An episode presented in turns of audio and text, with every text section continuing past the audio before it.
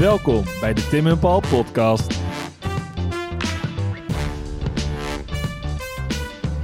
Oké, Zijn we Paul. weer? Ja, daar zijn we weer. Ehm, deel 3, zou ik zeggen. Ja, Ehm, en dat is wel leuk, want het wordt een beetje een muzikaal, eh, muzikaal thema Ja. vandaag. hou, hou je Spotify in de, erbij. Ja, Misschien kunnen wij ook nog... eh, ik zit even gewoon hard op te denken. Een leuk playlistje hiervan maken. nou Of, zeker kunnen we Paul. De gewoon Tim en even- Paul geschiedenis podcast playlist. Met muziek. Ja. Ja. Zal ik weer beginnen? doen we. Ja, vast patroon. Ik kies deze keer voor Bob Dylan. a.k.a. Robert Allen Zimmerman.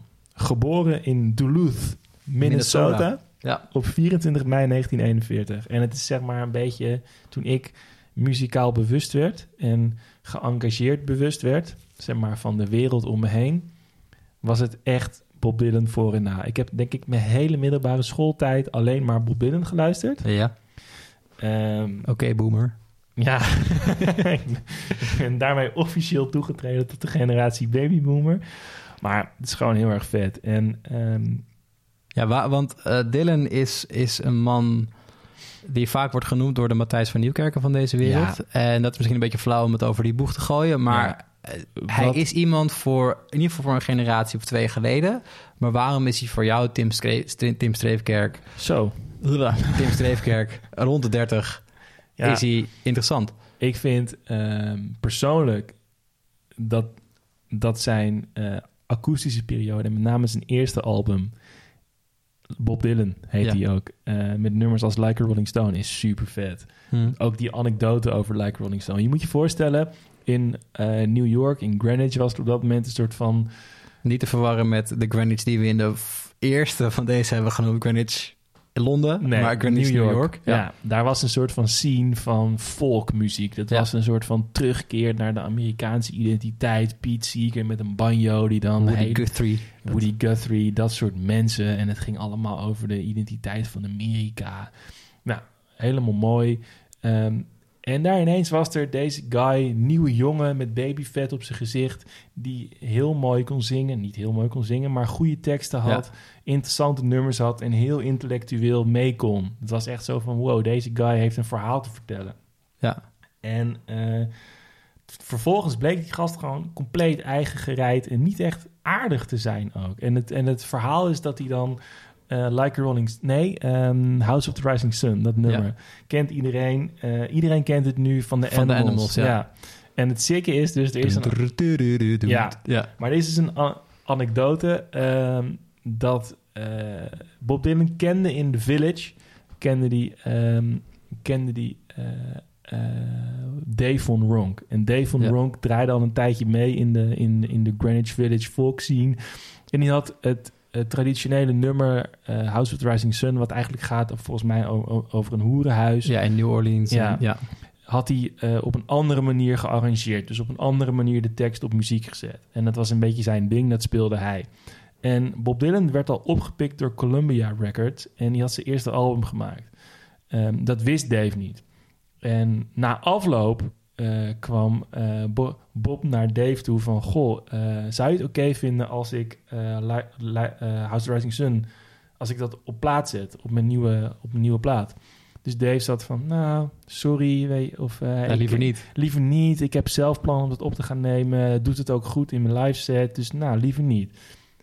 Zegt Bob, nou sorry man. Ik heb, het al, ik heb het al gedaan. Ja. Bleek, bleek dat er dus tijd over was bij zijn eh, opname. Hij heeft het gewoon opgenomen. En het zieke is dan weer vervolgens dat het niet meer kon spelen. Omdat iedereen zei, ja, je gaat toch niet een nummer van Bob Dylan Ja. hier spelen?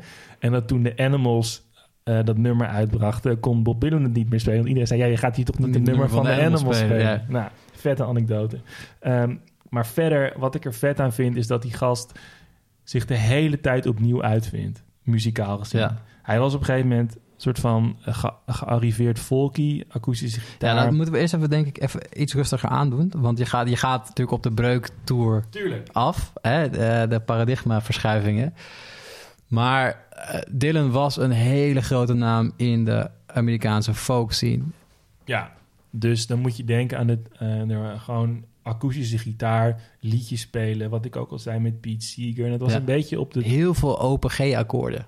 Ja, het is allemaal... Ja. Zeg maar, je, je gaat deze dingen spelen als je je eerste Ja, ik, heb, akoestische ik, heb, ik gitaar... speel gitaar dan ga je matig. Blowing in the Wind Ja, spelen. precies. Ja, dan ga je met allen dat soort dingetjes doen, ja. Ehm, maar wat er, wat er wel tof aan is, is dat dat zijn nummers die ehm, soms, ik ook, ik heb dat, ik, ik begrijp de helft niet. Maar wat tof is, is dat je altijd wel een soort betekenis erin vindt die, die het voor jou relevant maakt. Ja, kerel, er is een eh, bij Newport Folk Festival, 64 Ja, geloof ik, staat hij daar eh Mr. Tambourine Man te zingen. ja. Ja, ga daar naar kijken en ga, daar, ga, Ga dat je, niet vet ga vinden. dat niet vet vinden, Nee, weet je? Het, het vet is dan ook wel weer dat bijvoorbeeld zijn nummers eh, in een hele andere context weer, hoe zeg je dat, betekenis krijgen. Dus dat nummer Blowing in the Wind is door de Amerikaanse burgerrechtbeweging ook weer opgepikt. Ja. je? Omdat er allemaal, allemaal zinsneden in zitten die heel erg relevant waren voor de, voor de strijd van zwarte Amerikanen voor gewoon Gelijke rechten. rechten, ja. ja. überhaupt rechten. Rechten, ja. En dat vind ik er ook heel kick aan. En het is leuk dat je dat nu noemt, het Newport Folk Festival. Want het bekende ding is natuurlijk dat hij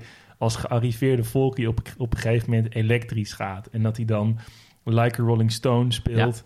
En Like Rolling Stone is gewoon een soort van manifest tegen de volkbeweging eigenlijk. En hij gaat gewoon in elke... Zeg maar, dit zijn ook iets van 20 coupletten. Het, het nummer duurde origineel volgens mij 20 minuten. Maar het is ingekort naar, ze, naar 6 op de Ja, plaat. Ook het veel is- te dit is- lang. Dit is een diss track naar Ja. alles wat te maken heeft met de folkmuziek. alles waar die vandaan kwam.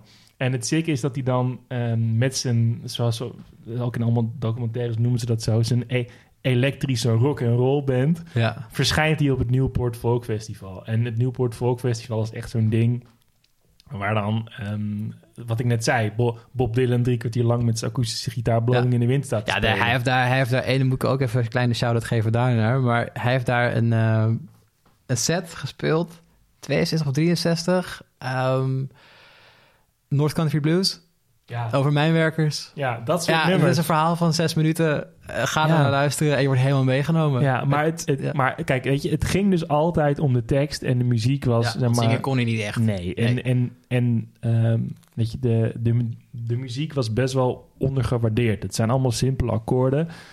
Ehm, en toen kwam hij met die, met die bluesband.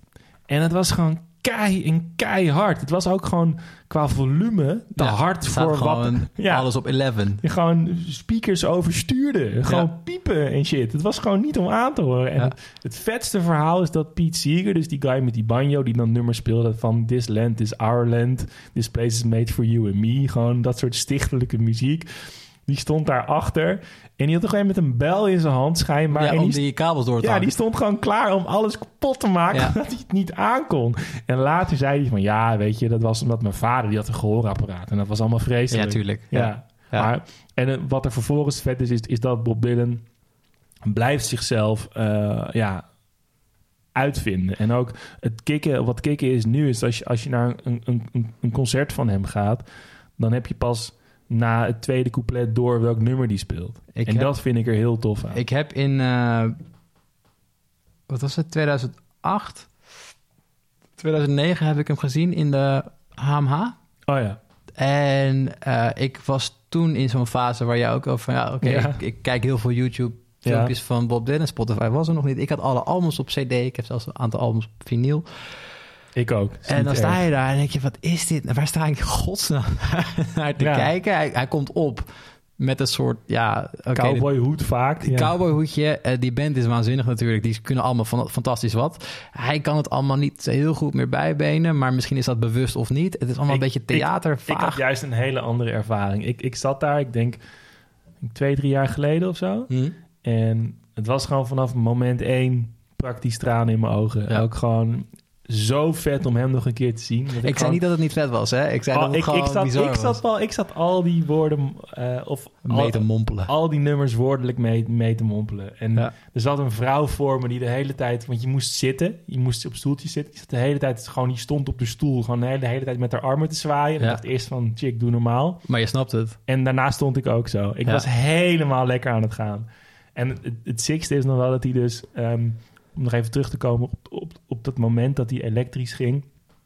dat hij dan... eh, het vette is dat hij... dat Newport Folk Festival heeft hij gehad...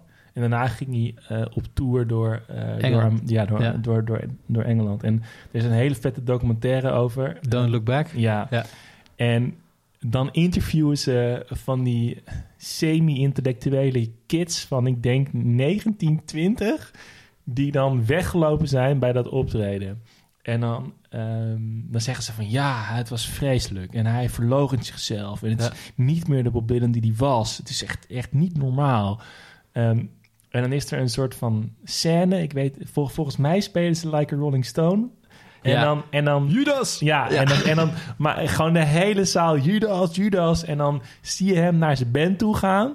En dan, en dan zoekt hij ook echt steun bij zijn band. Wat ook heel vet is. Die gast stond vroeger alleen maar in zijn eentje met akoestische gitaar. Hij zoekt, zoekt steun bij zijn band. En dan zegt hij tegen die gasten... Let's play, Play fucking, fucking loud. loud. En dan knalt Like a Rolling Stone erin. Zo kicken. Even die band, hè? Ja. Want je noemt het zijn band. Ja. Hoe, wat is de naam van die band? Nou, dat was toen nog niet zo. Dat, dat is later. Dat is Ja, twee jaar later. Dat, dat, dat is de band. de band. Dat Maar is dat- de- trouwens de beste naam voor een band ooit. En dat is misschien ook wel de beste Naast band Collins. ooit. Ja. Ik zou bijna zeggen de beste band ooit. Zeg maar, Oeh. maar nou, nou, nou, dat is misschien de, de volgende persoon. Misschien, eh, l- ik kan ook straks Lieven Helm kiezen als, Mhm. als, als favoriete persoon. Ja. Dat was de drummer van de band. Slash zanger. Ja, want het leuke aan de band is dat iedereen kon zingen. Ja. En ehm, de Basement Tapes is een, is, is een album wat, wat zij met elkaar gemaakt hebben. En toen zaten ze letterlijk gewoon in een basement heel veel Tapes muziek te maken. maken. Ja. Ik heb, ehm, ehm, toen het net uit was met mijn aller, allereerste vriendinnetje, heb ik de basement tapes gekocht. En heel vaak naar de basement tapes geluisterd. ja, ik snap dat het dat wel. deed je namelijk. Ja. Ja. Ja, Ja. wel vet. Dylan, Dylan, ja. vet. Maar Paul, Ja, wie heb jij gekozen? een andere muzikale baanbreker. Oké, Ehm, iets recenter. oké. Ehm, Christopher Wallace. Zegt jou waarschijnlijk niks. Nog en niks. Misschien eh, andere mensen ook niet als ik het heb over Christopher Wallace. Maar wel als ik zeg eh, Notorious B.I.G. B.I.G. ja, Biggie. Biggie Juicy. Smalls.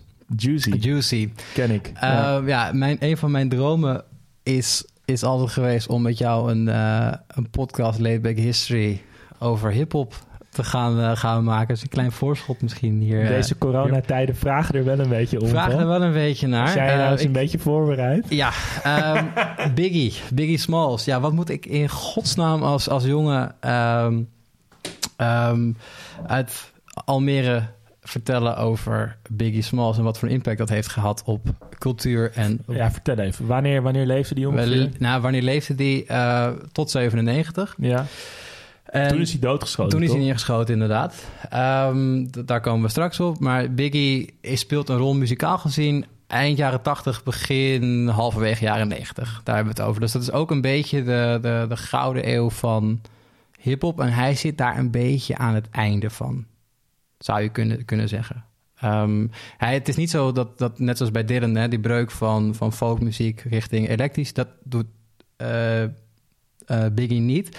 Maar wat hij wel doet, is vanwege hoe hij praat, hoe hij rapt, hoe hij zijn, muziek maakt, is hij nog steeds, wordt hij gezien als de beste ooit. En ik weet dat als er mensen nu naar luisteren die, die naar rapmuziek luisteren, dat ze zeggen, ja, maar hallo, er is ook nog iemand anders die waar we dat over zeggen. Dat is Toepak.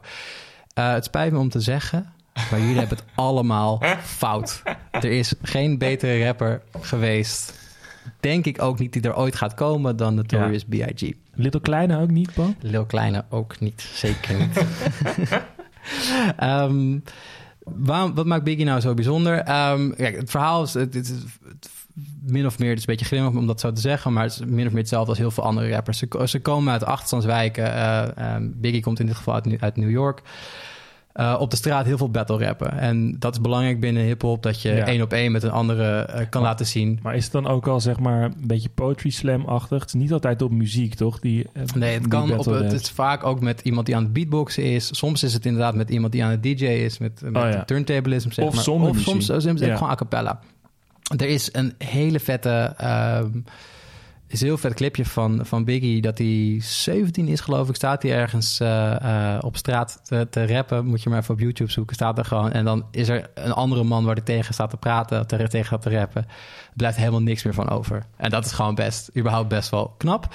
Ehm, maar wat maakt Biggie nou zo, uh, zo goed, is gewoon de manier waarop hij zijn verhalen vertelt. En je hebt binnen rap, het is natuurlijk altijd smaakgebonden, maar um, waarom zijn sommige MC's goed of vind ik ze goed en, en, en anderen niet? Um, je moet het kunnen verstaan. Dus alle uh, mumble rappers die je nu hebt of drill dingen, ja, onzin, gaat nergens over. Je moet kunnen verstaan waar het over gaat. En het is allemaal grotesk. Het is allemaal belachelijk wat er gezegd wordt. Als je gaat luisteren naar wat... Het wat allemaal zo van, ik heb meer dan jij en ik ben beter dan jij. Ja, dat enerzijds. Maar tegelijkertijd is het ook zo dat... Uh, de, er zit enorm veel humor in. En dat is misschien onbe, onbedoeld. Maar um, elke opening van elk nummer van Biggie Smalls is hilarisch. Voor ons. Als je gaat kijken naar wat er gezegd wordt... en dat even Hmm. vertaald naar... oké, even vertaald naar het Nederlands... maar ook even beseffen wat er hier... Uh, heb je een voorbeeld? Ik heb een voorbeeld. Um, er is een, een, nummer van hem, het heet Kick in the Door. Dat, um, zeg ik het goed? Is dat Kick in the Door? Nee, dat is Warning, sorry. Het is Warning. Okay. Um, dat begint met... Uh, Who the fuck is this paging me at 5.46 in the morning? Dus iemand om kwart voor zes stuurt hem op zijn pieper... stuurt hij van, hey, Tuurlijk, fuck? Piepers, hè, jaren negentig. En dan komt er een verhaal dat er iemand anders tegen iemand anders heeft verteld... dat er twee mensen hem komen vermoorden... omdat ze allemaal uh, jaloers zijn op het geld van wat Biggie heeft. En dan heeft ja. hij een verhaal, vertelt hij vervolgens een verhaal van drie minuten... over dat hij zijn rotweilers die hij bij de deur heeft... elke dag buskruid heeft ge gevoerd... om ze dan uh, andere mensen te kunnen laten aanvallen en dat soort dingen. Het, het, is fantastisch wat er allemaal gebeurd is. En jij noemde net Juicy. Ja. Dat is volgens mij een soort nummer toch over waar die vandaan komt en waar die ja. nu is.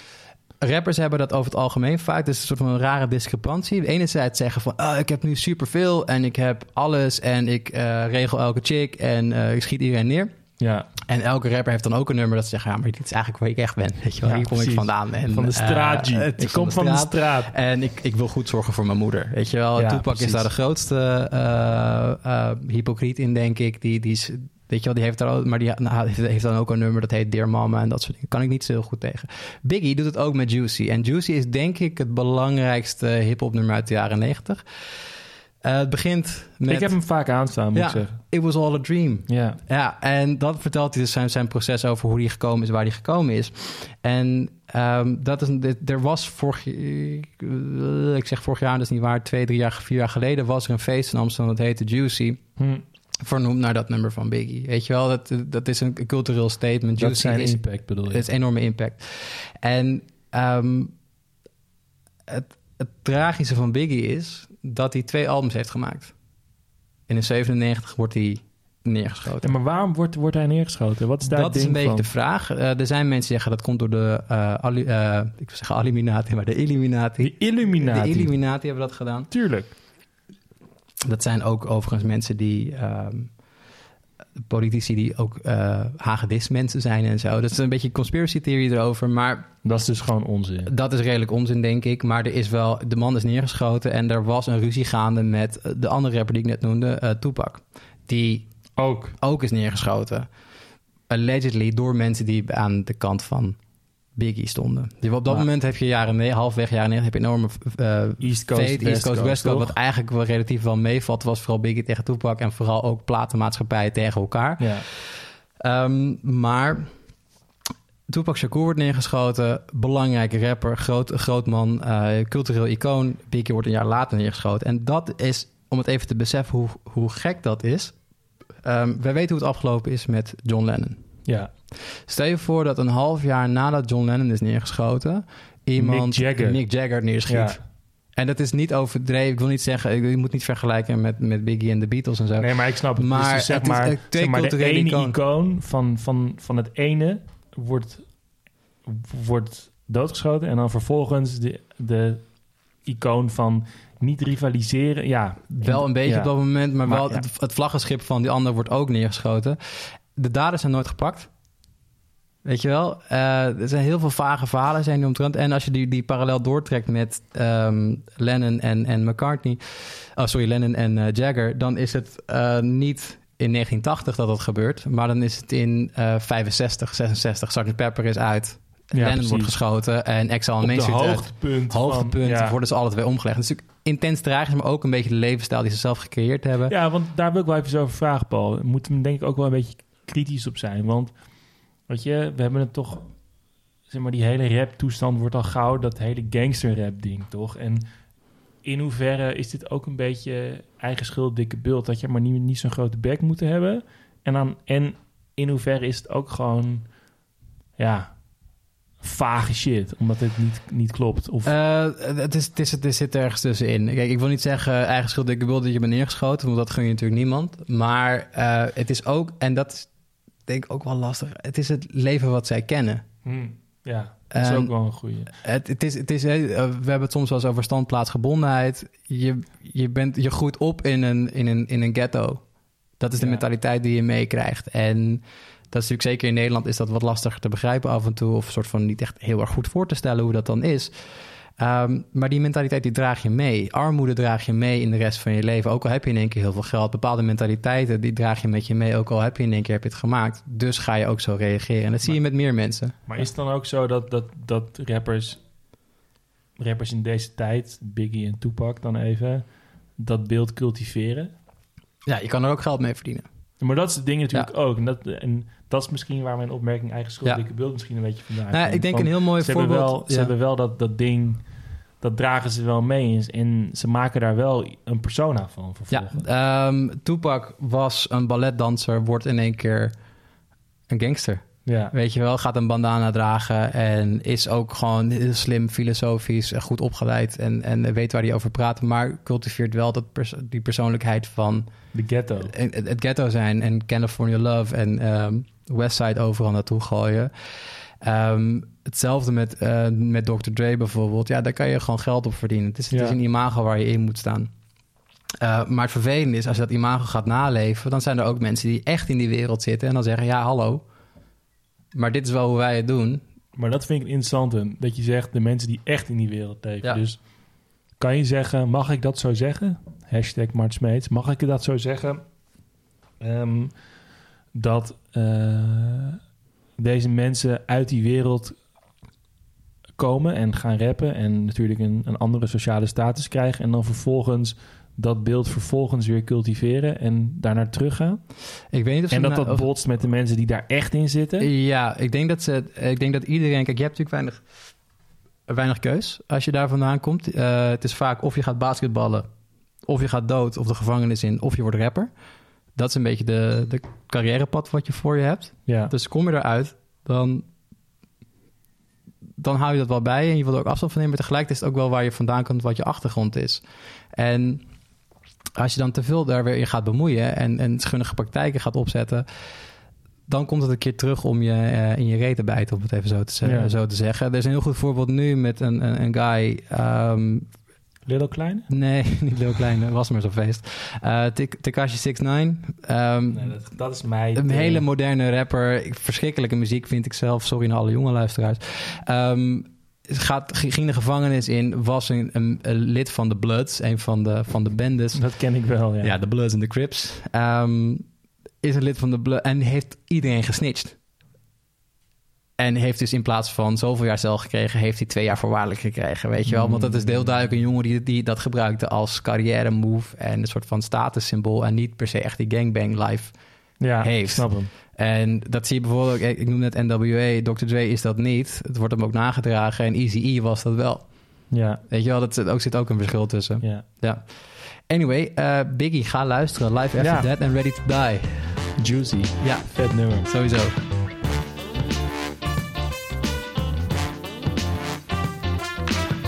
Vond jij dit nou een interessant verhaal en wil je meer over geschiedenis weten? Hou dan onze Instagram in de gaten. We zouden het ook heel leuk vinden als je een recensie achterlaat. Vijf sterren, mag gewoon. En heb je nou een vet idee waar we het over kunnen hebben? Slide dan in onze DM's. Durf gewoon te vragen. Tot de volgende.